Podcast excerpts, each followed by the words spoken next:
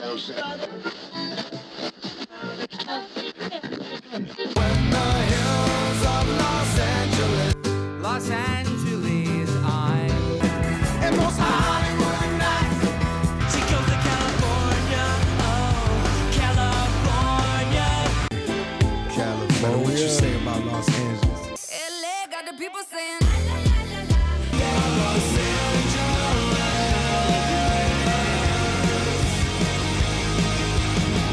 listening to Corner of the Galaxy on cornerofthegalaxy.com.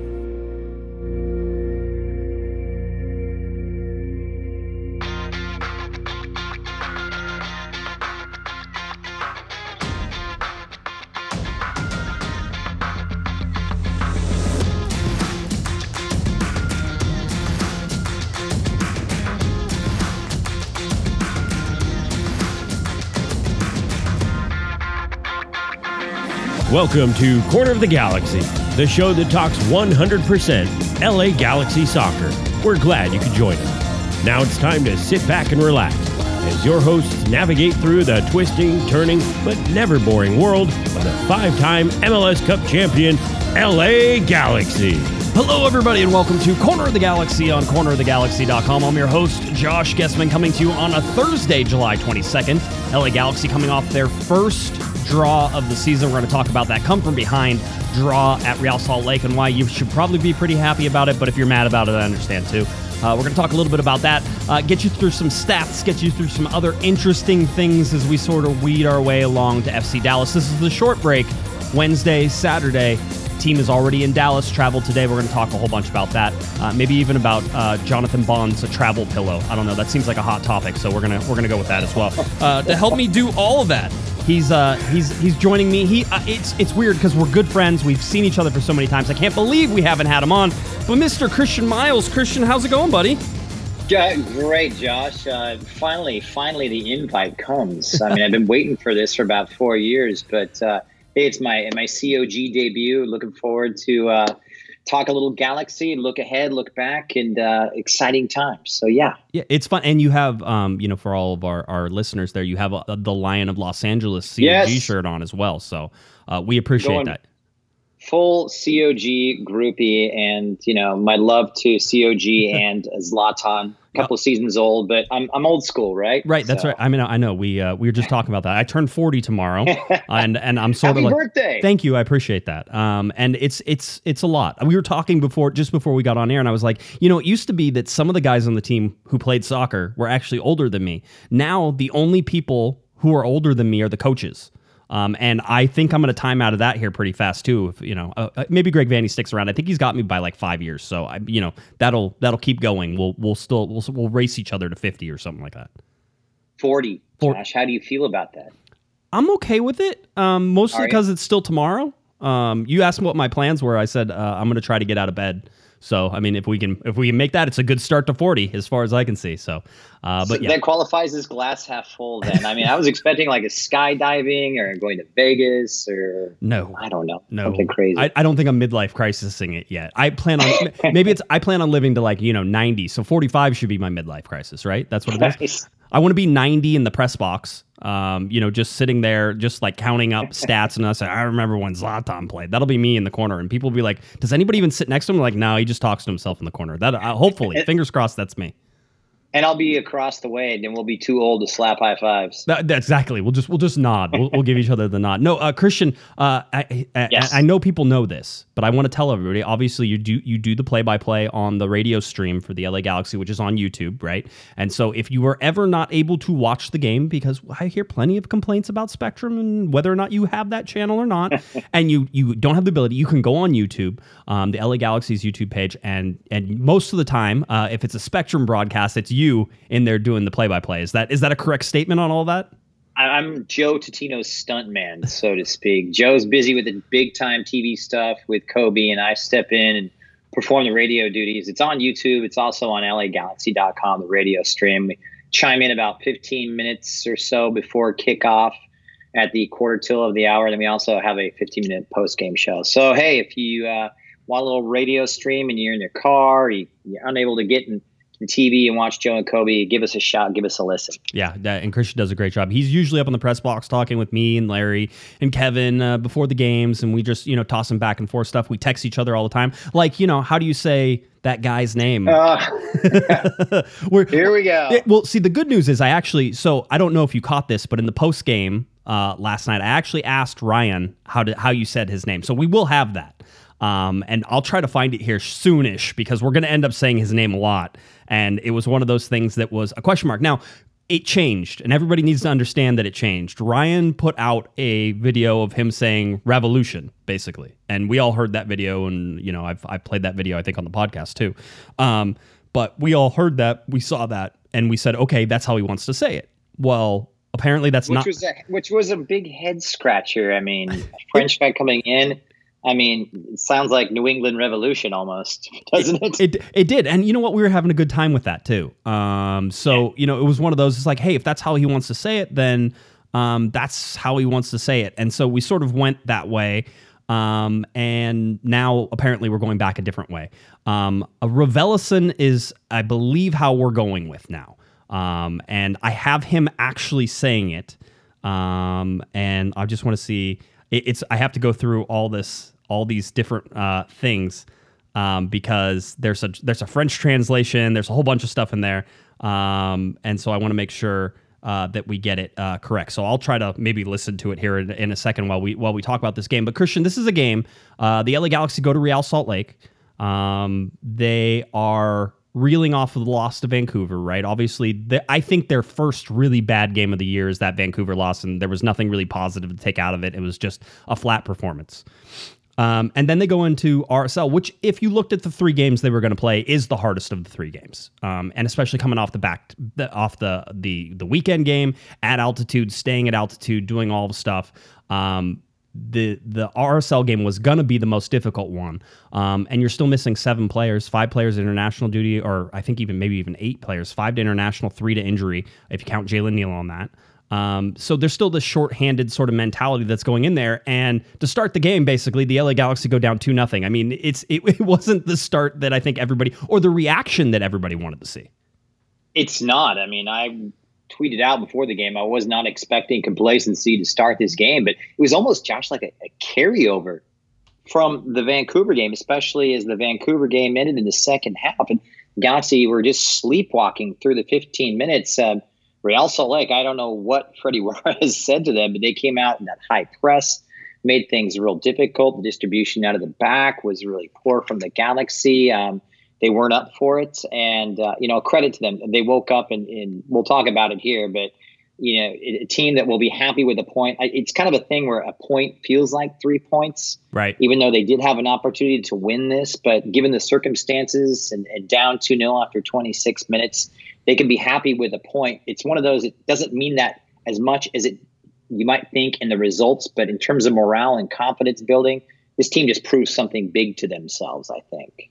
Yeah, yeah, um, and and you you want to see that? By the way, I think I've tracked down uh, now uh, Ryan saying his name. It's uh, uh, I have this really cool app now that transcribes all of the audio into into stuff, and then I can go because so we're gonna attempt to make this sound good. So so listen carefully um, and then we'll try to copy it. Ravelison. Ravelison. Ravelison. Ravelison. Okay, that's how I was saying it last night. Right. And then, you know, you get attacked on social media for saying it wrong, and then you tweet out the video that you were kind enough to send me beforehand. We were all like freaking out. I mean, everybody, even you know, the Galaxy PR staff was like, "I don't know." We ask him every time, and and it changes you know, four times. It changes every four right. times. We don't know what he's saying, and so but you know, the bottom line, every player needs to have their name pronounced how they wish, and we're right. just trying to do Ryan Ravelison justice, right? That, that's all. Hey, we're just trying to make it that way. I it, and you want to get it right. I mean, this is one of. It's like I get angry whenever you know Nick DePuy is Nick DePuy, not Nick Dupuis, and you don't say it DePuy, even though it looks like it is. It's DePuy, and that's how his name is. It's Dan Steres, right? Not Dan Stairs Steres, right? And it's like these little things that you go through, and it's little things like that that, that drive me crazy because we've seen and we've been around long enough. Announcers change names of people to sort of fit how they want to say it, and I don't want to get into that. So that so we're gonna go with Revelison. Okay, that's I'm in. Okay, I'm in. And Just keep everybody happy. So and this, by the way, came from the horse's mouth himself, Raveloson, telling Greg Vanney and Greg Vanney personally reiterating this pronunciation to the Galaxy PR staff, who's kind enough. Shout out to Vicky Mercado. Yes. Um, let you know who let us know. So Right. yes, Ryan Raveloson. Yeah, and then I asked him, and then I didn't trust any of them, and I asked him again after the game. So that was, and he was smiling. So anyway, that's that's where we're at, and, and that's the thing. I just want to make sure everybody knows that's what we're doing. But the lineup Greg Vanney throws out for this is, um, I'm not going to. Uh, uh, it's not like inter- I don't think it was interesting. I don't think it was outlandish. It was sort of straightforward in a lot of ways. You know, you had Kevin Cabral at center forward, which we we know on this program. I have been very critical of him in the center of the field, and I think I stand. Cor- I stand correct on that, um, even throughout this game. So you had Cabral playing that center forward position. You had Dunbar out on the left wing. You had Grandsir out on the right wing. Uh, that would switch. Uh, that wouldn't last very long. In fact, as soon as they scored two goals, Greg Vanney switched it and everything calmed down afterwards. We'll talk about that as being maybe the play of the game um, outside of Victor Vasquez scoring that goal. Uh, Sacha Kljestan, you have Raveloson in the center with Victor Vasquez, Villafaña, Williams, DePuy, Araujo, Bond back there. So, I mean, again, a very I I would say it's a vanilla lineup. And when we talk about missing people, you're missing Sebastian Lletget would probably be a starter in there. You're missing Chicharito, who would probably be a starter in there. Uh, we sort of said this against Vancouver as well. There aren't a ton of starters missing, but there's some flexibility in the starters that are that are there, right? There's a lack of flexibility in the starters that are there because you're missing Chicharito. That's a big one. Everybody knows that. Um, you know, yes, you'd probably slot Sebastian Lletget somewhere in the midfield, but with Raveloson there, that actually becomes more of a question mark between Vasquez and Kljestan, and Kljestan probably doesn't start. It's probably Lletget, and Kljestan comes in off the bench. That makes sense. Um, and then if you go on the backside on the on the defensive side, Nick DePuy is probably not long term the starter there. It's Coulibaly or it's Steres or however they sort of want to run that um, in there. So again, I'm not. You're, you're only really missing three starters on the whole thing to me, there shouldn't be a huge drop off in how they play, but we have seen that they are not the same team with Kljestan in the center, with Vasquez in the center. They're certainly slower in the center, and uh, R- Raveloson has sort of had to pick up the uh, all of the the slack in that, and I think uh, amazingly he's done that. he's been fantastic. Breath of fresh air, you know, goal in each of the last three games. And, you know, he's proven his flexibility, which gives a lot of options to Greg Vanney. You know, played the first game starting at the number six against FC Dallas, and then moved into that uh, central defensive role due to the injury injury to Sega. I, he's a natural number six, and you can see I, I've been screaming for this the whole season. This team, even with Jonathan Dos Santos fully fit, it needs cover in the center of the park. They're missing a number six. They're missing that steal in midfield, and it allow players, even like Sacha, like you were talking about, or Jonathan Dos Santos, a little freer role to play a little higher, almost as that proverbial number eight and a box to box presence. And it just frees up other players because it, it's almost like a domino effect. If you have a number six and you got a strong spine, and you know Sega is going to be the partnership back there, I believe, um, alongside his his partner, uh, not DePuy, but Derrick Williams, uh, and the fullbacks are set. So I, I like the spine. I like Raveloson coming in there. I think he's been. I mean, this is going to sound almost like cat in the hat, kind of alliterative. But Revel, Ravelison's been a revelation. He has and been, yeah. he- He's been. I mean, you know, fantastic, and, and no one expected this from him. And um, really brought a different dimension, power on set pieces. Um, you really can't say enough about him. I, I like his. I like his attitude. I mean, he's he's almost got kind of a Magic Johnson kind of aura about him. He's smiling. He's He- laid back. Yes. He's relaxed. He's enjoys his football. You know, he had a couple little niggles with, uh, you know, some cap problems against Vancouver, but it, he really bounced back. And you know, it, it credit it credit to the adjustments that Greg Vanney made because Greg Vanney, bar none, for me, in-game adjustments in Major League Soccer, you know, he's right up there with the Bruce Arenas of the world. Yeah, I mean, um, it's just it's been really, really crazy, and and I. You know, it almost makes, and this is this is going to be the discussion in the show, right? Because you have Kevin Cabral who's out there and who's trying, who's getting a lot of pressure on him, and I think rightfully so in some ways. He's a young designated player, but he's 22 years old. It's not like he is, um, you know, he has ever been this far away from home. Um, there's so many things that are different to him, and I, I had somebody who was trying to compare him to Efrain Alvarez. It's like, well, would you let Alvarez keep starting if it was the whole thing? I'm like, well, Efrain Alvarez is playing in his home. He's home. He's never left anywhere. He's playing with his hometown club. he is he's as comfortable there as anywhere else. Um, you know, and, and so you can't really compare those things, especially when you're talking about Cabral, who is now I think ten games uh, has played ten games um, in this in this time, and so Um, I've argued, and and I think I'm still right on this, is that center forward's not his position. Now, there's not much they can do, I, you know, and this is a shortcoming of the LA Galaxy. This is something that we know Dennis te Kloese knows about. This is something we know Greg Vanney knows about. Is that they are short in terms of their backup striker, right? They don't have one. Yeah. Um, you know, I think they were hoping that Augie Williams might be able to fill a little bit of a hole, but we've seen that that isn't the case. And Greg Vanney has been openly critical of sort of his performances. Um, Ethan Zubak is an extremely hard worker, uh, tries his absolute hardest every single time he's out there, will run himself into the ground, which is all great things. The talent's not there. And I, you know, I really like Ethan and I think he's a great guy, but, um, you know, eventually maybe he, he develops into a guy who can give you some minutes off the bench and score you some goals and stuff like that. But in terms of, you know, what you need as a starting striker right now, even a backup striker, he's not there. Um, Kevin Cabral is not there. He's much better as a winger. He has more space on the outside. He's more creative on the outside. The more he drifts in, and if I'm Greg Vanney, I put I'm almost like you know start like throwing things at him as soon as he starts like moving further and further inside the field. Um, the further he moves in, the more problems that uh, he has in terms of finding space, finding time, and his physicality isn't there. So I, I I'm high on him. I think he's going to be fine. But putting him in right now as the second striker sort of backup is not going to work for him, at least right now. He's got to develop a lot of his game. Um, you know, the argument here is though, Christian, they spent a lot of money on him, um, and people are already saying, well, you need to bench him. And I'm like, he's 22 years old. You do not bench that kid. Let him play through it. And you're paying him 1.4 million dollars a year, roughly. Um, so that's a lot of money for for a guy to be sitting on the bench. And uh, I know Kevin always argues with me and says, "Who cares if if you win in games? It is that it, it matters. It matters whenever there's that much money sitting on the bench. I think he's going to be fine over the five years. I think he's going to be a very good player. I think Vanney knows he's a project. I think they got him for that reason. But um, he's going to take some heat. He missed a wide open sitter. I'll I'll argue it wasn't as easy as everybody pretends it was but it was something that he probably should have scored um, in this game and would have really helped the LA Galaxy in that moment um, to really grab hold of the game and maybe push that into a game where they could have won it instead of just tying it. So um, there's something there. What, what do you take on Kevin Cabral and sort of his progression? First 10 games. I, I see a lack of depth up front for the Galaxy are good when Chicharito comes in and, and they have Grandsir and even Cabral wide on the left. And I, I like Cabral. I, I, see it in him. I, I know what Vanney sees in him he has that potential. He's got a great first touch. Decision making has let himself down. Too easily dispossessed. I think he needs to be a little bit stronger on the ball, and that's to be expected with a young player who's playing, you know, abroad for the first time. But you know, this is time to step up. I mean, yes, it's going to be good. You want to take a long term approach to it, but you know, come the time being, you know, you've got to show up. He's got one goal on the campaign in about 10 or 11 appearances. It, it, has got to get a little bit better. It's got to get sharper.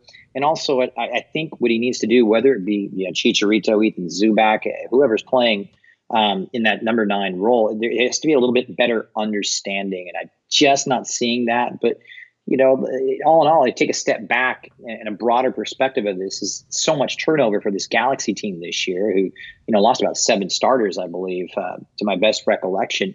So it's going to take a little while for this team to gel. We're only, you know, 14 games into the campaign. Um, and, and Cabral coming in late didn't help anything. But right. I, I too share the same optimism. I think he's got it there. I think he has it in him.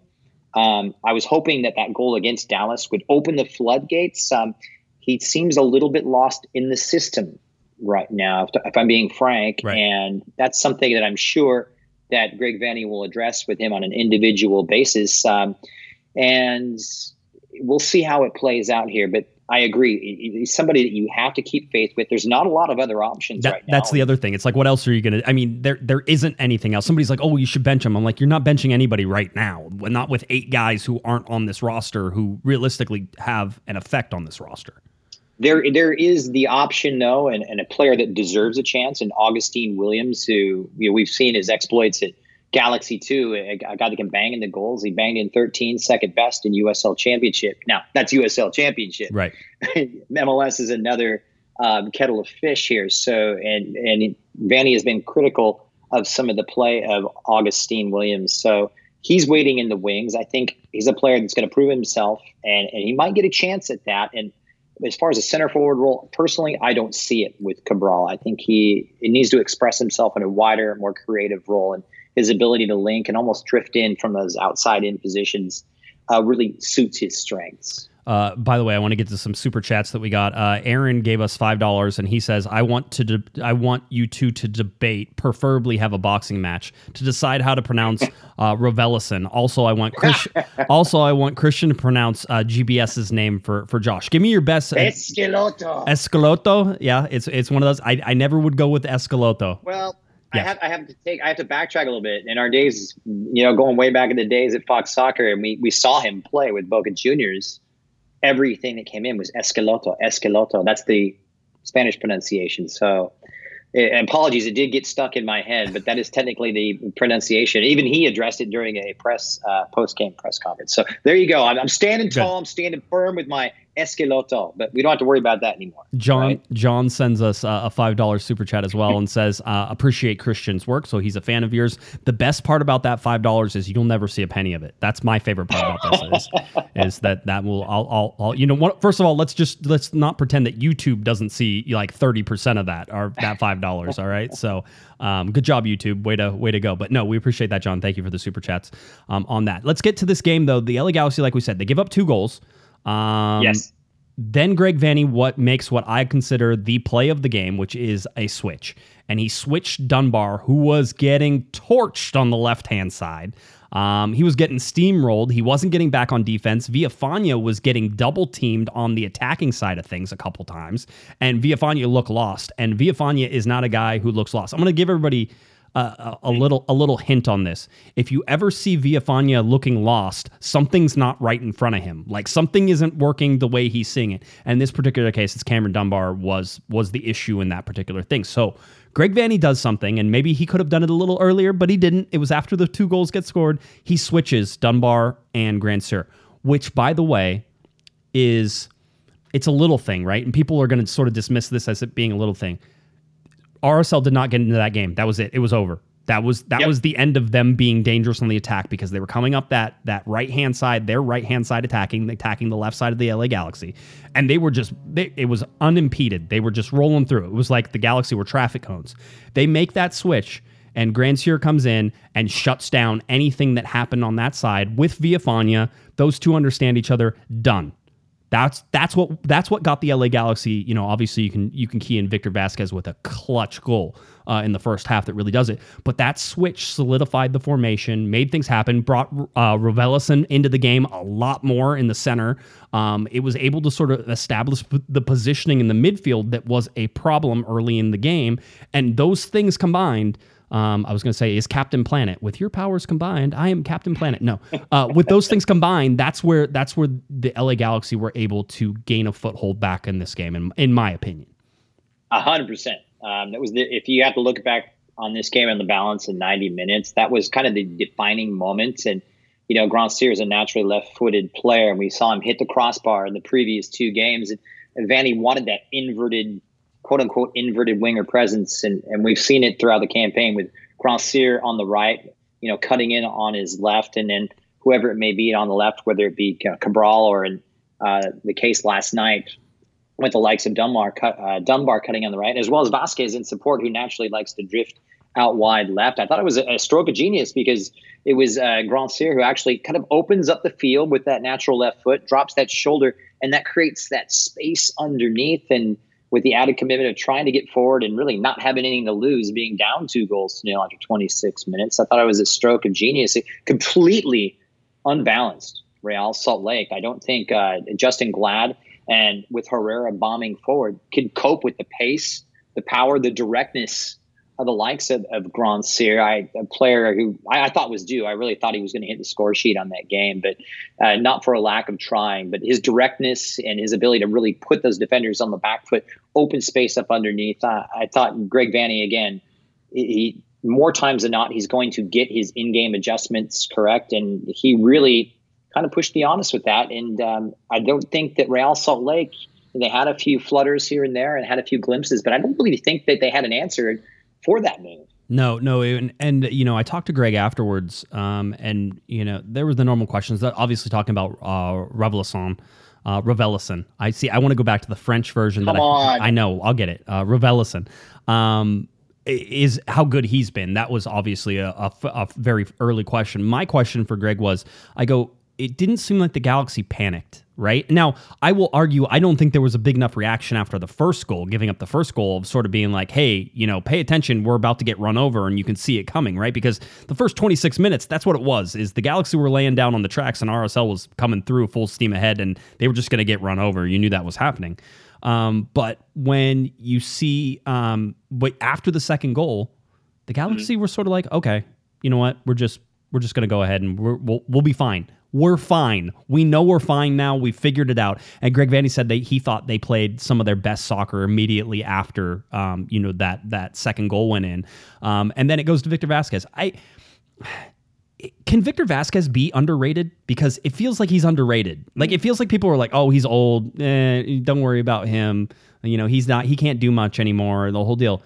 Victor Vasquez still pulls so many strings in the midfield, and that goal that he had. I mean, it's not like he had a ton of room to take that shot. He took that shot with inches of room um, in order to get it, and it was it was one Ochoa just stood and watched. There, he was never getting to it.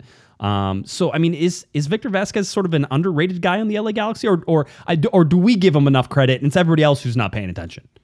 I, I don't know the answer to that, but uh, you know this guy's a treble winner, and you know when we signed him at the beginning of the season, I thought, oh wow, this is a fantastic signing because he's a he's a game changer, but he's a guy that can provide creativity and he has a nose for goal, and, and we've seen that. And unfortunately, you know, missed out, I believe, about three games uh, due to injury, and trying to fit in in his place. Sometimes I think that he's trying to do a little bit too much, perhaps, and right. take too much of that load on his shoulders. But he's trying to, you know, we know he can link, we know he can score goals, and you know, on his day and 100% fit, this is a guy that can change a game, and they need that creative inspiration um, a little bit uh, sometimes going forward. Yeah, uh, uh you see that from him. He's he's just he's so solid. That goal is huge. Um, it's not it's not the one though, in my opinion, that was it wasn't like the Galaxy needed that goal to you know spur themselves on. Again, I didn't see any panic in the LA Galaxy after they sort of made that switch. I mean, is that unfair? No, no, it's not. And in fact, arguably the best 15 minutes of that game were the last quarter of an hour before halftime. I thought it was brilliant. Um, they were great. Uh, that Real Salt Lake didn't see it coming. They kind of became unhinged. So yeah, and it, you know, a little bit of a flutter in the second half. It became a little bit more stretched, a little bit more wide open, but it was, uh, you know, no, no really adjustment made by Real Salt Lake. Yes, change, things changed a little bit with Steres coming in the second half. They went to three at the back and trying to get a little bit numbers forward looking for that equalizer, which you know eventually came from Avelis. That that's um, that's such an important thing. I really want to focus in on yeah. that though. The, the change to three in the back and pushing up the mm-hmm. wide players is, is, huge. Let me get to. I want to get to Greg Vanney talking about how they played after they went down two nothing. This is his his uh, response to my question, um, and I just play this and then we'll uh, we won't play the whole thing because Greg will talk for like twelve minutes, but um, we'll we'll, pl- we'll, play a little portion here from uh, Greg Vanney after the uh, the LA Galaxy's two two draw with Real Salt Lake. I thought when we went down 2-0, we actually played our, our best soccer at that point that, you know, that we've seen in a couple games, uh, specifically last game, but we played well at home the previous ones. But I thought all of a sudden the ball started moving. We started to find the open player. We were playing across the field. We were doing a lot of things that we talk about, but we weren't rushing. We were finding the next best pass and the ball was getting to each other quicker and it was getting to each other to give the next guy a chance to be successful we were building good numbers into the attacks. Julian was getting having a chance to get higher because we weren't we weren't losing the ball in two three passes. We were a little more patient, allowing allowing our interchanges to happen, which was overloading them on the outsides, which was creating a lot of a lot of challenges for them. So. some of the things that we talked about between last game that we didn't do well, even from a shape, structure, and decision making standpoint, we did better once we got down 2-0. Um, but it also that's ultimately I think what laid the foundation for us to be able to come back. And, and yes, it was, I thought in the second half we rushed things sometimes, and, um, and part. We'll, we'll, we'll, we'll cut him off there. He'll, he'll go on talking about the second half. I just wanted to get the first uh, stuff, uh, uh, the whole deal. Um, by the way, somebody in the chat room goes, "Come on, Josh, where's the passing map?" Don't worry, I have the passing map. I have it. Oh, the LA Galaxy shape. COG without a graph. Yeah, I was. Please don't don't even don't even play that game. Um, an interesting shape on this, and it gets twisted a little bit. Yeah. I think just because um, with Cabral moving in and out of the formation and and, and sort of looking doing uh, a, a, couple different things um, in that way. But it's more of a if I don't know how to explain this for people who are on the podcast. It's more of a diamond, like an actual diamond shape, not a four sided diamond shape, an actual like cut faceted diamond shape. Uh, there's there's a lot pressed forward. You see, these are also average positions, which we talk about so much. So you see, you mm-hmm. know, uh, Raveloson is very much in the center of all of this, and you can see the mm-hmm. spokes coming out from him. You see Sacha Kljestan being very much involved with his spokes. So a stronger midfield, a higher pushed up average position than um, yeah. than you see sometimes, and especially with Araujo. I mean, Araujo's average position was at the midfield line um, which is which is great to see, right? So um, yeah, that's where we're uh, that's where we're at, and and and certainly with the, the passing chart, I think shows a a good shape. I think Vanney would be happy if you showed him this chart. I think he would be okay with sort of the average positions and where everybody was. So uh, for well, me, yeah. And no, Josh, sorry, I didn't mean to cut you off, but I, I think you're spot on. Uh, because also on the on the reflecting, you know, reflection of that, that puts Real Salt Lake on the back foot here. They played higher up, and you may remember that that concerted pressure. Uh, Real Salt Lake at times couldn't get out of their own half. Yes. So when you look at this passing chart, you know a lot of that, you know, after that adjustment in the 30th minute, a lot of that game was played in Real Salt Lake's half, and and Real Salt Lake really had a problem just kind of get it out of the back. I saw Glad cough it up, and as brilliant as Ochoa was, he struggled with his distribution. Um, Herrera bombing on left a lot of pressure, you know, on their number six, like Everton Luiz and Pablo Ruiz, who I thought, you know, after the adjustment uh, allowed Raveloson to come forward and, and put that pressure on yes. them, and they looked uncomfortable. They, you know, they just they didn't like it, and they were here. They are on their home ground. You know, fans out there, and I, I can't take my hat off to them enough because down two 0 away from home, you flat out got your new you know what's handed to you by Vancouver. Right. Let's be honest, they were at work. Yep. Uh, the character you know, is kind of a, a, defining theme of this. Yeah, and you know, I know people are going to say, "Oh, should have been a three, should have been three points." You know, it's like you cannot can you cannot count road points. Don't ever count road points. Don't ever be like, "Oh, you're going to run over Vancouver." Yes, they should have played better against Vancouver. Um, absolutely, Vancouver was up for that game. Absolutely, and the Galaxy were not up for that game. All right, so they played bad. That's it. Against RSL, that was the harder team out of the three teams that you're playing, and you go down to nothing, and you're able to reel it back and get a mm. point. Jump up and down with that point. That point feels like three points. It's not. It's one point, but it feels like three points. Um, so be happy with that. But I mean, we're going to look at Dallas here. If you think the yeah. LA Galaxy are just going to walk in and beat Dallas, who hasn't lost a game at home this year, why do you think the Galaxy are special? Why do you think the Galaxy are special that they're going to be able to do it third game in three on the road. They've been traveling the whole time. Why do you think the Galaxy are special? I'm telling you, if the Galaxy do beat Dallas, which Dallas, strange things happen in Dallas, always have, always will. There's storms. There's like balls that are crossed that end up in the goal because of wind and stuff. There's weird things. So just don't. Let's. I, I, this is very much a do not count your chickens game. Um, because the Galaxy are going to have to work extremely hard if they're going to be the first team this year to beat the last place team at home. All right, that's it. Just it's one of those things. Anyway, that was my little Dallas sidebar before um, before we get into all this other stuff. Um, I mean, overall, that we we were talking about the three backs. Let's talk about that mm-hmm. just a little bit. Um, because I think it's going to be super important for the rest of the season. I think you're going to see this. Uh, I think the LA Galaxy are comfortable in it. I think Greg Vanney mm-hmm. went out and got the defenders to be able to do it. Eventually, yeah. you can expect something like Dan Steres and Sega Coulibaly and Derrick Williams as your three backs. Um, and whenever you can play a guy like Julian Araujo, who is absolutely a two way defender and can play up on the wing, um, and has been one of the best right sided players um, in Major League Soccer so far this season.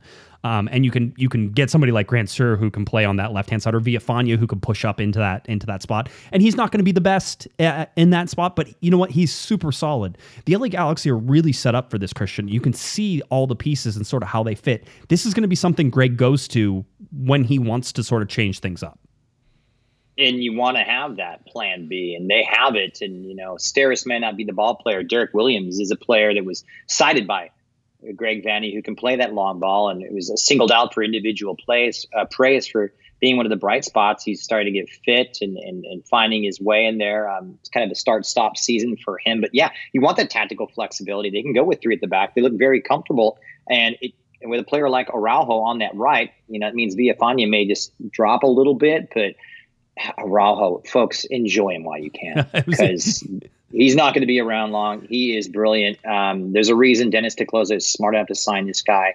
He is going to gain a lot in the transfer market, I think. Um, but you know, and I'd love to see it. It's one of those great stories of the academy. It's almost a, a vindication of, of, the youth setup, which I'm so fond of with Los Angeles, and right. we're seeing it. You know, all the going all the way back to you know the, the Dan Steres, Dave Romney days, and, and he's just the latest one to roll off the conveyor belt. But he's possibly the best to roll off the conveyor belt. That includes Efrain Alvarez, um, but he's a special player, can play in wing back can play as a fullback, gets forward, tracks back, um, and has a, just a tireless engine, a thirst, a hunger for the game, um, and it, ma- it makes things a lot easier to play with. And you know, he's also his maturity and learning to read the game. And, and you, you look at his post game comments, and when he was playing the assist for the Raveloson goal, he saw the defender take a step back, the fullback, and allowed him to open up the space. He recognizes that, says, "Hey, I can hit this cross." He placed that cross. He did for Raveloson. It wasn't just a blind ball. It wasn't just one, let's put it in the area.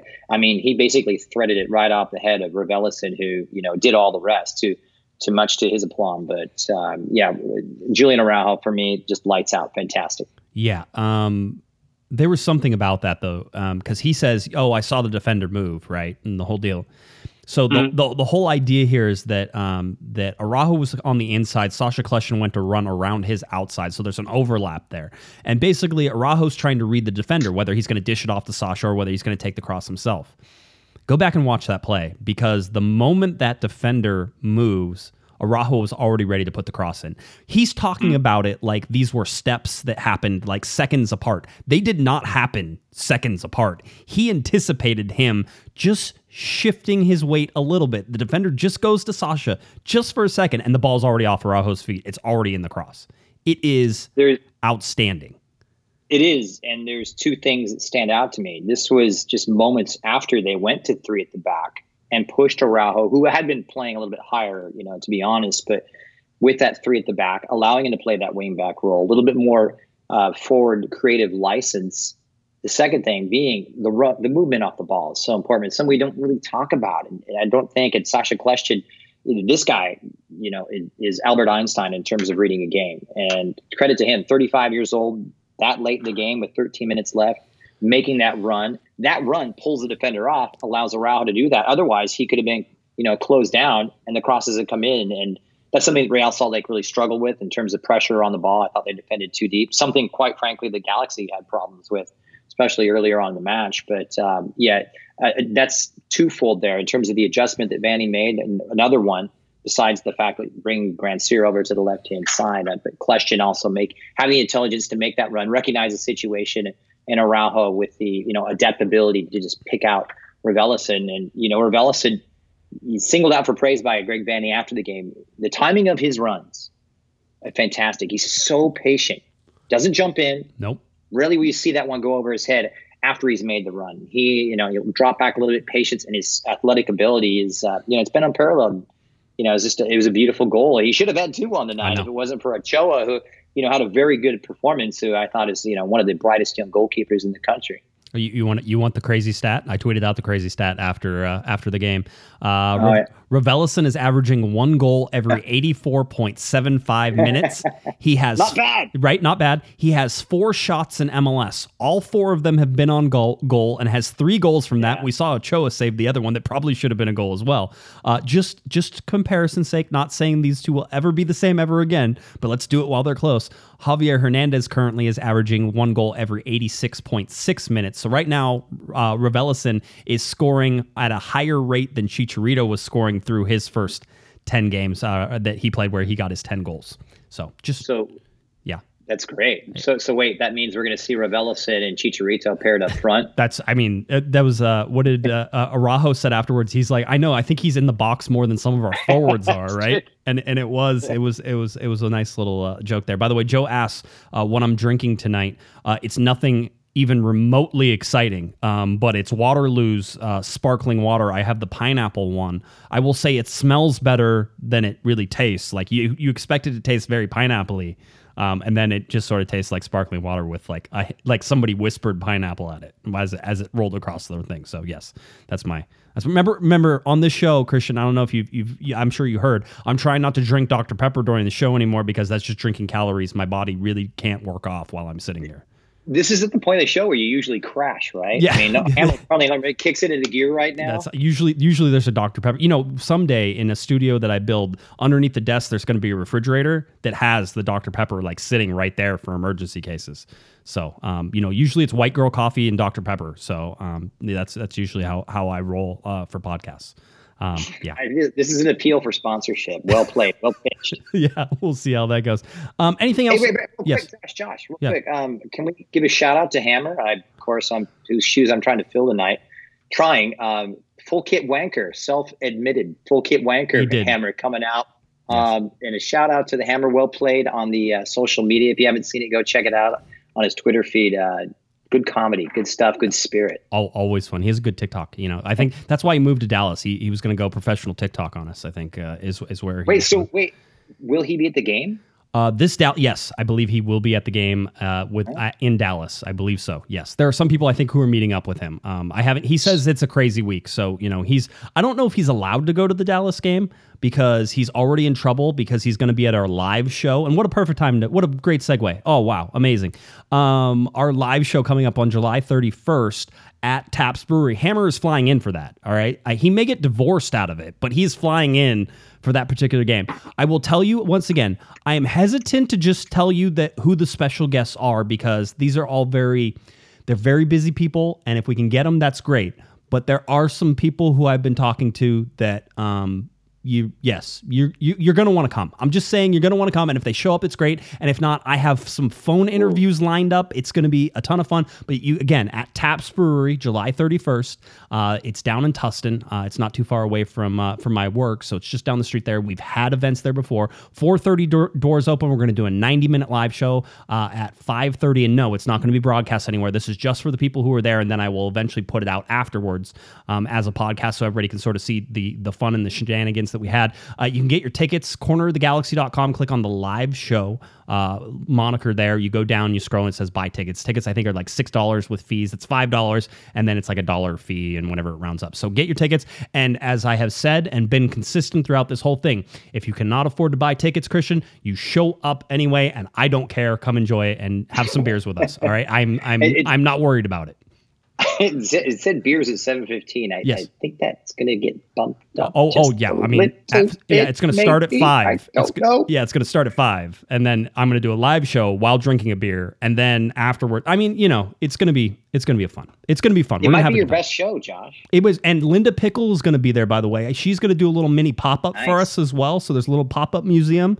Um, I was talking with her today. She's really excited about that, and I'm excited to have her there um, as well. So sh- that's going to be there. It's outside because somebody asked me that question. We're outside, so if you're worried about COVID, great, I understand. You're more than welcome to wear masks while we're there too. Uh, totally your choice. However you want to do that. Um, you know, f- for me, if you want to take pictures with me, I'll put a mask on if you want, or you know, I'm fully vaxxed too. So however you want to do it, I'm I'm I'm ready to hang out with you, and uh, hopefully we can wrangle somebody. Hammer will be there. I believe Larry's going to be there. I believe Sophie's going to be there, uh, and the panda may be checking in from Tokyo whenever we do it. So um, that- Wow. yeah, we're gonna wake him up earlier. So uh, again, uh, at about five five p.m. I think is whenever things will probably start to ramp up a little bit. So we open around four thirty. Show up there, find a seat, that type of thing, uh, and we should have a lot of fun. So that's that's my pitch. July July thirty first. Uh, we'll see you out there. The game's on Friday night. On Saturday, we get to recap that game with a whole bunch of special guests and do that fun stuff. So that's and Cosmo's going to be there. I forgot Cosmo too. So That was my next question. I mean, it, fantastic. you have to get the alien there. You have to you have to get the man, and I'm pretty sure I'm pretty sure they have tacos at the food truck that's there too. So you know, Cosmo will be a happy a happy alien. I'm sure he will be. So um, anyway, uh, a fun a fun little picture that we saw obviously was uh, Raveloson with his uh, with his hand up to his ear yeah. after he scored the goal. I thought that was great. Um, he said that he got booed earlier in the game after uh, after a play, and so he wanted to uh, to see if they were still booing after all of that. Um, and yes, they were. They weren't happy with him, and he loved every second of that. So. Um, Interesting. Galaxy actually won the possession battle. Um, that didn't change for most of the game. Even when the Galaxy were down two nothing, they were still holding a possession uh, advantage um, it just got to be more dangerous on the possession side. And uh, I saw an RSL person who was who was tracking Real Salt Lake saying that they have the worst uh, passing average percentage accuracy um, in the league at 77.5. The LA Galaxy at 83.3, and you could see some of that in that game. So um, Yeah. Final thing I want to get to on this game, and then we'll we'll shift gears a little bit. Um, just the heat maps that they're showing for Raveloson. Um, basically, the dude's all over the center of the field, um, and that's that's really where you want to see your number six. But that number six has also scored three goals in three games, um, and is doing some ridiculous things. So, Christian, that's what I have from the uh, the RSL game. Anything else you want to add on that? Um, when's the Ryan Raveloson bobblehead coming out? Seriously, they need to like they need to have a little Oh soccer God. ball bouncing off his like head. He's can I mean I love him. I, I mean, I love it. I love the the the composure. It's it's almost like he's casual, but he's not. I mean, such a, a breath of fresh air. He's you know he's kind of added an assured confidence and to and there's a guy you know he could with his team he could have played in Ligue 1 if Right. he wanted to. His team he guided them to promotion, so he had the option of playing in the French top flight, which is look, it's not you know Germany, Italy, Spain, or England but it's up there, you know, second tier in terms of top flight leagues. And so the fact that he came over here, I like to have that pedigree. He's been through been through the pressure cooker. You can see it in his play.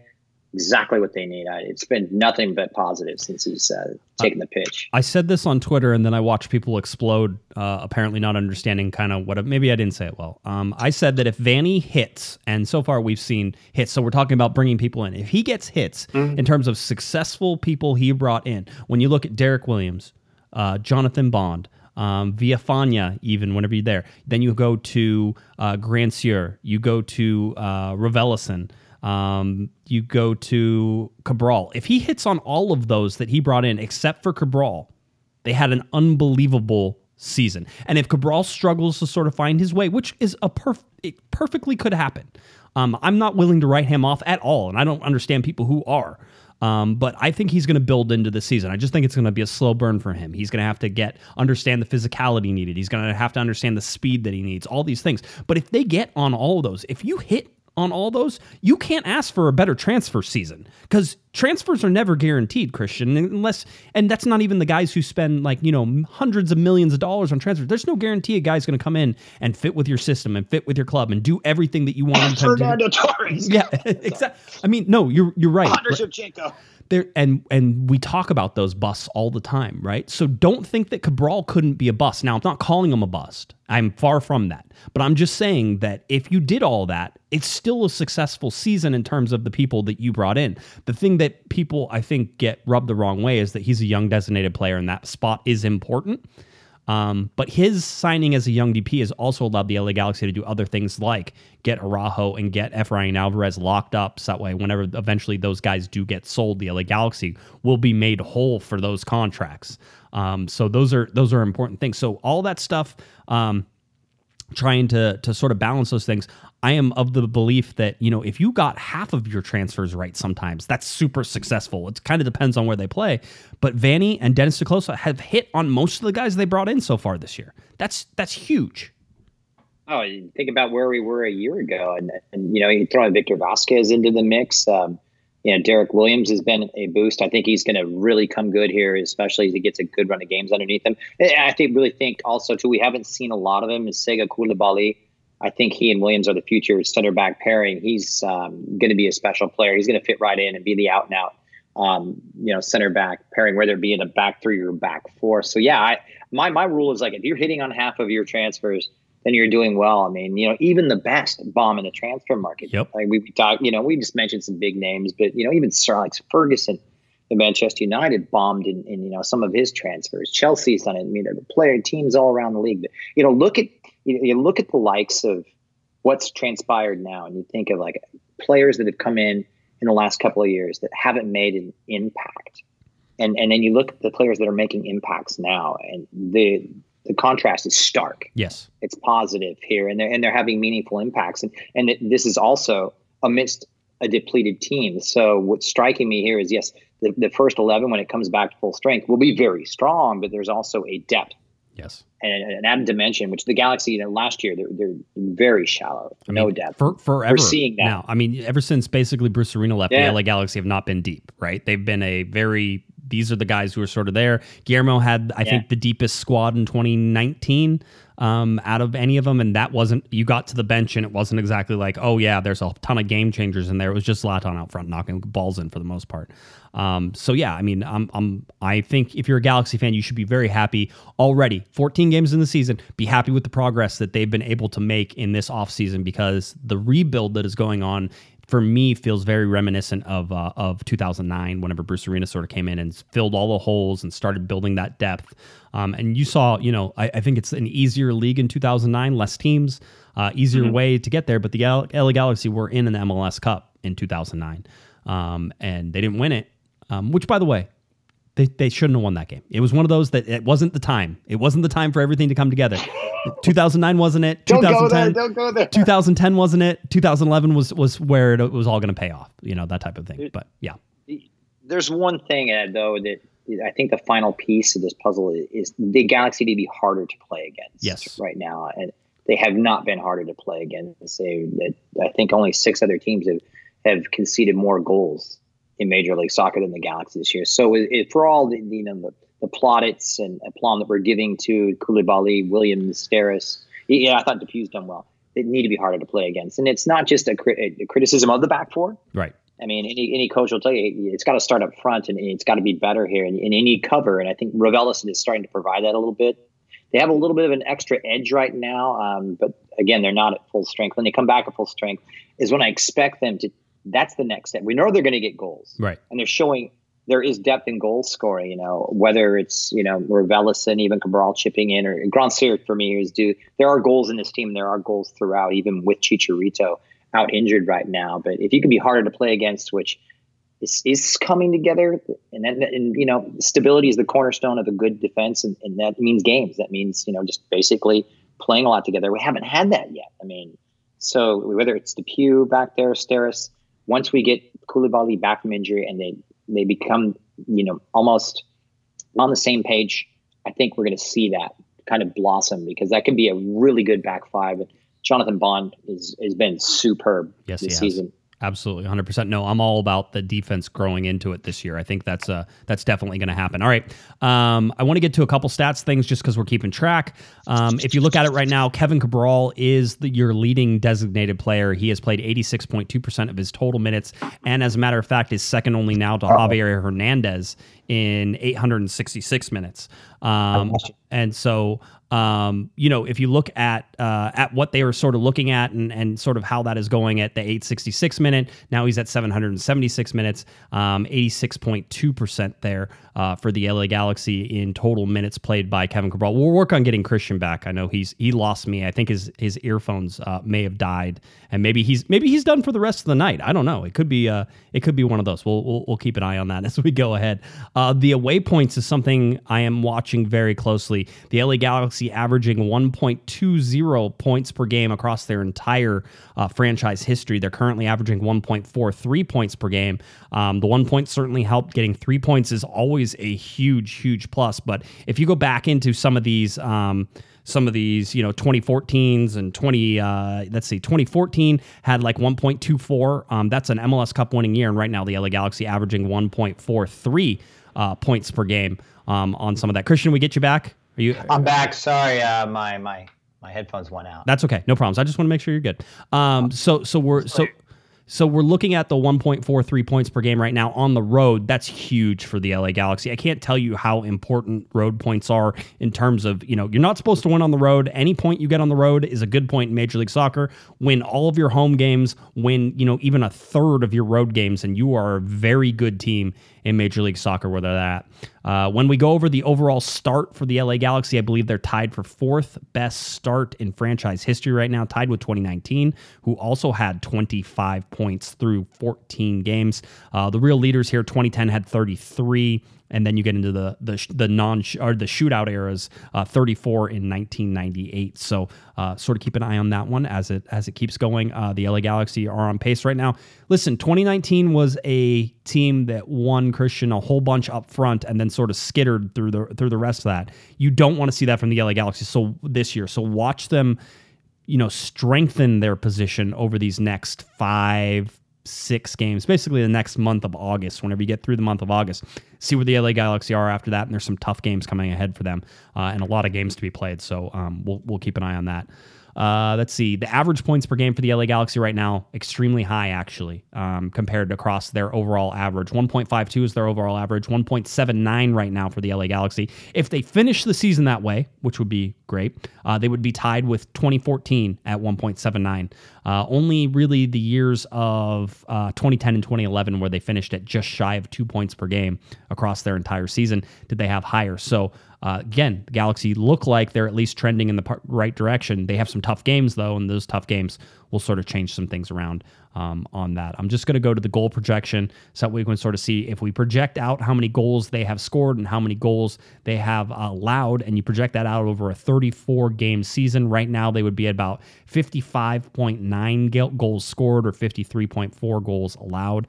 Um, I expect uh, that 59, 55, almost 56 is actually a really high number for the LA Galaxy. It's above Yeah. their average. So as long as they can keep on that pace, that would be great. Uh, the 54 goals is also high in terms of giving up goals. So you want to see that shrink as we come closer uh, to the uh, to the end of the season, and you want to see that that goals number continue, basically scoring at the same rate that they're at, um, because I think that would be really good seasons for the Galaxy. All right, um, standings, Christian. Uh, Let's do it. LA Galaxy third in the Western Conference, fourth overall in the Supporters Shield. Uh, Colorado right behind them. Colorado is this quiet team that I don't think a lot of people are paying attention to, Christian, and they are absolutely a good team.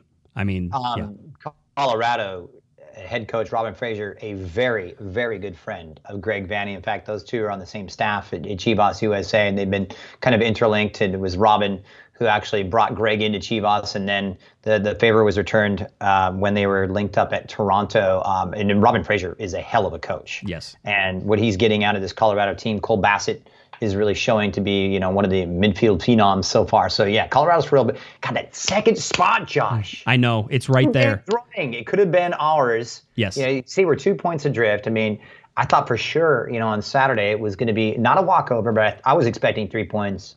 A little disappointed, but you know, whatever. That's that's what it is. But that, that darn SKC right there in front of us, and who had that one-one draw, I believe, against San Jose last night. So it's Yes. just trying to get over that hump. And you know what? Was that five points off of, of Seattle? Yeah. For me, no matter how good New England is, they're still the cream of the crop. Seattle. I, I think I think Seattle uh, is also winning their game because they're playing tonight. Um, Mm-hmm. And I think they were also winning that game. I'm sure somebody in the uh, in the chat room will update me. Uh, uh, Patrick gave us a five dollar super chat before we get to Dallas. Uh, Patrick gave, gave us a five dollar super chat. Says there will be a weird dude you don't recognize at the live show at Taps, and that person will not be me because sadly I will not be able to join. So we'll just look out for that weird person, Patrick.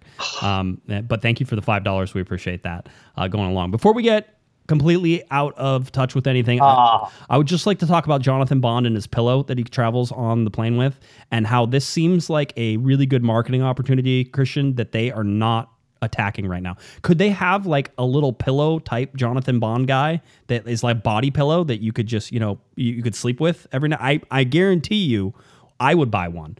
Um, I know that there are some. I know that there are some friends of mine, uh, some ladies who would definitely buy a little like pillow stuffed Jonathan Bond. So when are the LA Galaxy going to jump on this? There needs there needs to be a Jonathan Bond body pillow, and it needs to happen like quickly.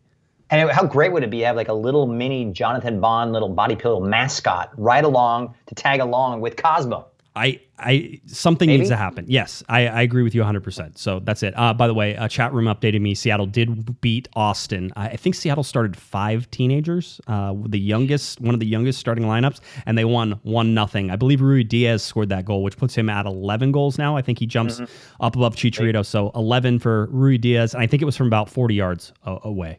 Um, yeah, They're, they're just incredible, Seattle. Being incredible. I mean, they are so depleted. They have they have almost nobody, and they're still winning. Brian Schmetzer is just is just amazing. And then the players they bring on, I had a chance to see Absis Soko play with, you know, Galaxy 2 in their game earlier this season. And I was like, wow, this kid, here he is. He could step right into it, you know, a central defensive role in an MLS team, and lo and behold, now he's stepped right in, and they haven't even missed Nouhou. So Yeah. yeah, the, the players that were all the conveyor belt there are just fantastic. uh, amazing what they're able to do. Um, on a, I'm going to say a more limited budget, um, but a, a- they just constantly retool, um, and that's Yeah. that's amazing. They're eh, like you said, the conveyor belt. Somebody gets hurt, somebody else steps in. It's like they were never gone, right? It was, it just uh, some crazy thing. All right.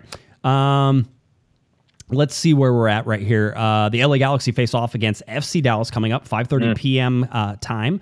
Uh, this kickoff time is 5:38 p.m. Again, if it's on Spectrum, expected to kick off eight minutes after uh, the official time. So 5:38 p.m. is your official kickoff time. Uh, let's see. Whenever I look at FC Dallas, Christian, um, I see a team that is two seven and five overall for 11 points. They are absolutely in 13th place in the Western Conference.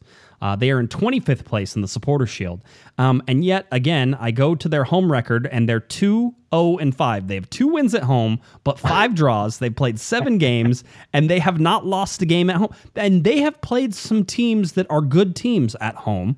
Um, and yet they have not lost, but they are the worst team in the Western Conference. That doesn't it it doesn't compute for me. Um, except that FC Dallas is a weird place. I already told you that it's a weird place. I'm just I'm just saying. So It's it's like the Bermuda Triangle of Major League Soccer. I mean, I don't I don't know what to make of me. I haven't seen a lot of them, and to be honest, I'm not going to try and fake it here. But uh, you know, they can score goals. I mean, you know about their youth philosophy. They they sell off all their players to Europe, so they're always you know kind of like Seattle we were talking about. There are a lot of these players coming out, but yeah, I mean, t- you don't know what you're going to get, and you know what kind of a start are we going to see out of LA? I mean, you know, I expected a strong start against Vancouver. They got it, but then you know, you're expecting a stronger start after the end of the Vancouver game against Real Salt Lake. We didn't get that. I think I I, I don't even know what's going to happen, man. Well, and, and let's let's put this into perspective again. Um, you know, the guys were in the pool today. We saw pictures of them in the pool doing some regen, uh, some pool session regen stuff, which is great. Uh, that's what they should be doing. They flew from Utah this morning, basically made it to Dallas. Um, so they're in Dallas now. Um, they'll stay there. They're, you know, it's going to be hot. We know it's going to be hot in Dallas. Probably be windy because why not? There's nothing in the that state to stop the wind from blowing. Um, so you know, you have all that. And Dallas overall against the LA Galaxy actually has a winning record. Dallas is 11, 10, and three overall against the LA Galaxy. Um, You go back to last year, three one win for the LA Galaxy. Uh, back to 2019, a two nothing win. Um, a, a two nothing win for Dallas in Dallas in 2019. So again, uh, you know, a good team in 2019 uh, Dallas was able to sort of take it. It's just Dallas is one of those places for me, Christian, that I am not confident ever going. Uh, it's farther away than you think it is. It's hotter than you think it is. Uh, the field, for whatever reason, always plays just a little weird, much like RSL. RSL field plays is is hard as a rock. It might as well be turf. Um, in in some cases. Um, so you look at all that. I don't know where to put the LA Galaxy in this. I do know that the odds makers are saying right now, 538 specifically, is saying the LA Galaxy don't stand a chance in this game. Seriously, Yeah. I right? I mean, I, I this one this one I think is wrong. I'm going to get to 538. Here's 538. They have a 48% chance that Dallas is going to win this game, a 28% chance that the LA Galaxy are going to win this game, and a 24% chance that there's going to be a draw in this game. That to me, you know, I'm not saying bet on things, okay? Because I I'm not wouldn't- buying it. I wouldn't do that, Christian. But that to me seems way slanted. It's way more towards that draw, I think, than anything else. And I think that if you get a draw out of Dallas, yes, you'll be like, we got two points out of three games on the road. Mm-hmm. It it it's it doesn't make you it doesn't keep you warm at night, Christian, but it it it progresses you. It takes you a step forward. You get something out of it, and I'm I, and I'm sort of feeling like that's how this is going to go because I do not feel like the LA Galaxy have a lot left in the tank after what they've done against Vancouver and Real Salt Lake at at at uh, altitude. I think it's a team that actually is is buoyed by confidence right now. They found a different way to win, and they chartered new ground. I think they're going to kick on from here personally, and I think I think Dallas is a little weak at the back. I think they're a little bit soft. Yes, Let, let, us be honest. The X factor could be Hammer in the stands. it, that could be. And his TikTok of the day. whatever- Only only in full kit TikTok mode. that's that's right. That's I, I want to see if he's going to do TikTok from the stadium. Quite honestly. it has to happen. It has. Please make it happen, Josh. Uh, Ricardo Pepi has is their leading goal scorer, five goals. Uh, Jesus Ferreira, Ryan Hollingshead both have three assists. By the way, Grandsir leads the LA Galaxy in assists now, four assists for for Sear Uh, Chicharito has the 10 goals. We do not have updates on injuries, and normally we do because normally there's a call on a Thursday morning and Thursday mid middle of the day, and we're able to do it. That call is pushed till Friday, so it's actually happening tomorrow. So uh, I implore you to pay attention to the Twitter feed tomorrow and sort of see where that's at. We'll give you updates on sort of where it is. I'll tell you that Chicharito was not with the team um, and has not been with the team at least up to this point. Um, I think the same is true with Sega Coulibaly. The injured guys were staying home on this, so I do not expect that um, they're suddenly going to show up in, in Dallas for this. Um, so I think that Yeah. the team you've seen over the first two games is the team you're going to see for this third game, and you're just going to save Chicharito if he's ready uh, to come back against Portland. That's that's my take on on the injuries right now. Yeah, I'd, I'd have to agree with you 100%. Why risk it right now? Uh, you know, it would be an extravagance to bring him back out. Um, it- it- you're going against the bottom team in the Western Western Conference. You've got to expect points Yes. out of this. And with or without Chicharito, I'm expecting points. And quite frankly, for a team that's in the third position like this, who you know has hit some heady heights this year, you expect points out of this. I'm expecting a win All right. personally out of this. Yes, I am. I mean, it's it's not going to be it's not going to be a walkover No. but I'm expecting it to be a little bit tighter, and um, I expect the Galaxy. You know, they, they've they found a different way to play, and that, that's kind of the revelation I take from um, these last few run of games, but especially the the last like you know for 15 minutes of the first half and the second half so of the game against RSL. So yeah, it's gonna be tight, but I mean, again, the dreaded Bermuda Triangle of Major League Soccer. Who the hell knows what's gonna happen with, in, in Dallas? Because you and I've been around this long enough, or some strange stuff happens in Dallas. I mean, they're so hit and miss. I mean, you know, they can come out and score four, and then come out and let in four. I mean, they- know, they beat- kind of a poor man San Jose. they beat New England, right? New England, who is this this very very good team under Bruce, and a very consistent, very good, very good scoring, very dynamic, right? Like all these things. You look at that, mm-hmm.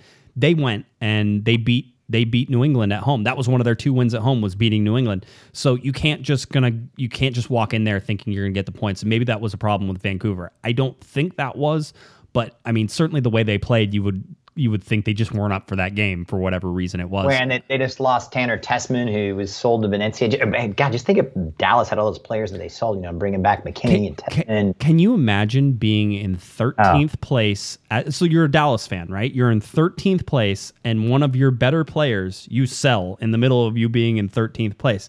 And uh, I was talking to John Yeah. John Arnold, who was up in the in the press box, and he's like, you know, and their scouting hasn't been as good as it was, you know, maybe five or six years ago. I think one of their their lead guys who was a scout, yes, actually passed away. And since then, they really have sort of had trouble sort of finding that um, diamond in the rough stuff they used to do, right? They used to go down to like South or Central America and find Yeah. a guy who was really good, but you know wasn't that expensive, and they would bring him in, and he would be. eh, They just they had dangerous teams. I mean, look at them in Yeah. 2010. They knocked the LA Galaxy uh, out of the playoffs, and in a, in a year where they had the Supporter Shield, but that was sort of their heyday. And since Mm-hmm. then, they still selling a lot of pe- uh, a lot of players. Players are going overseas. Players are doing things, and they're making they're making that money. But at the same time, it's not improving their team uh, there in Dallas. So it's just, I don't know. For me, that's just it's tough to take. I think if you're an FC Dallas fan, whenever you see that you're selling players, but you're not necessarily getting anything in in, in return. You're getting money, but where where where's Yeah. the where's the payoff? you had to reinvest in your youth, and this is a really big point. I mean, interesting point on a larger scale. You know, MLS a selling league, but you know it kind of stands in stark contrast to these designated players coming in. It's great to do if you're an FC Dallas if you can continue to have that conveyor belt. You continue to reinvest the youth program and bring those players off the line. Now they've had some good runs with some of the domestic players, but you know, I, I remember going back. I mean, this is how old we are. You know, I remember the days of Jesus Ferreira's dad, David, who was a revelation.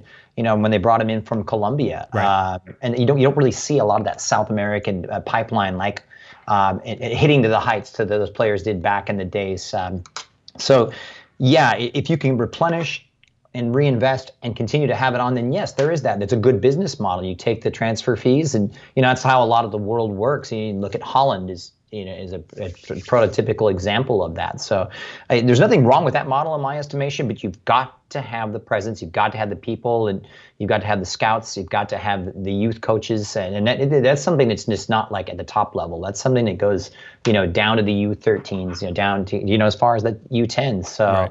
Right. uh, tough to do, Right. but I believe personally for me that is the future of this league and now it's how it's going to go off. And I think LA is really tapping into that, like Seattle is as well. Yeah, um, we're we're. It, it, I, I'm really interested to see how the LA Galaxy sort of um, navigate this last game. This is this is sort of one Yeah. of those character games, right? You're you're going to have to put in way more effort than you think you're going to have to play.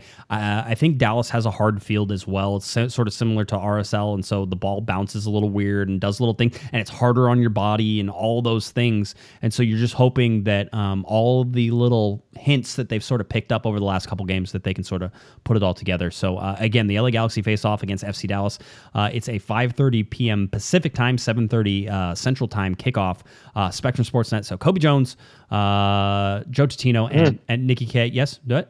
Yes. I have a surprise cameo coming for you on Spectrum Sports. I cannot reveal my insider information, but, But- Obi will not be a part of the broadcast. Somebody special is coming your Some- way, so some- somebody- stay tuned. Joe will be there, you Okay. know, holding it down as usual. Nikki doing a great job in her first season, but yes, there will be a surprise cameo. Wow. Stay tuned. Wow. Everybody's excited. All right. Good. It's deal. not me. It's not me. I, Thank I, God. I was gonna say. I think. Yeah. I thought you were building yourself up. I'm like, you can just No, tell no, everybody no. it's you. I, I don't. I don't know. I, it, would it really be that surpri- big of a surprise, Christian? Are you, are you building them? I mean, you know, we see it. No, nobody. Uh, but anyway, About me. Yes, yeah. let- Let's make this about me. Very good. That's where we're. Uh, that's where we're at for the LA Galaxy, and I think that's about where. Anything else, Christian? You want to touch on before we uh, get on out of here? want to see a 90 minute performance. Yeah. That's all I want. Um, great starts, slow starts, poor finishes. I, we haven't seen it yet. We get it. Three points are going in the bag for the Galaxy. All right, a, a lot of fun. I'm, uh, I'm I'm ready to rock and roll. Why don't you tell First people? here, first pal. That's right. Uh, Christian, as always, thank you. Thank you for coming on. Thank you for doing this. We've talked for years, and I'm a moron for not having you on sooner. So please accept my apologies, and we'll have you back on. I promise. All right. Thank you, sir. A lot of fun. Big fan. You guys do a great job. Kudos to uh, all the COG superstars. I'm just glad I got a little bit of a name on the marquee. Just maybe right. like a little big right size font, maybe. That's right. We'll, we'll we'll get you something. Uh, why don't you tell people where they can find you, and we'll uh, we'll roll. Uh, C Miles Sports is my Twitter handle. Uh, you can catch me on LAGalaxy.com for the live radio stream of the games. Uh, a little bit here and there. If you like college soccer, folks, it's coming your way soon. As we come back online out of this COVID nonsense, Pac-12 networks, a lot of college soccer here in Southern California, and maybe, maybe, maybe one more COG. Maybe, yeah, I think we can work that out. I think we can make it happen. I mean, you know, the hammer's bailing anyway. All right. I know. Uh, always, always, Christian. We, we, we appreciate it. Don't know. He, he went away. All right. If you're looking for me on Twitter, it's at Jay Guesman, J G U E S M A N, and of course at Galaxy Podcast. Head on over cornerofthegalaxy.com. That's where you can find our podcast videos, articles, all that fun stuff. Go buy your tickets for the live show coming up July 31st at Taps Brewer in Tustin. We have some amazing things lined up for you. You're not going to want to miss it. Click on the live button, buy those tickets. All right. For Mr. Christian Miles, I'm Josh Guesman. You've been listening. You've been watching to Corner of the Galaxy on cornerofthegalaxy.com. Have a great one, everybody. You've been listening to the Corner of the Galaxy podcast on cornerofthegalaxy.com. You can follow the show on Twitter and Instagram at Galaxy Podcast. And be sure to check out and subscribe to iTunes, Stitcher, and Facebook by searching for Corner of the Galaxy. Fans, we thank you for listening, and we ask that you be kind and courteous to your neighbors as you leave the podcast. We thank you for joining us and look forward to seeing you again. Until then, I'm Michael Araujo, and on behalf of the entire Corner of the Galaxy crew, goodbye, everybody.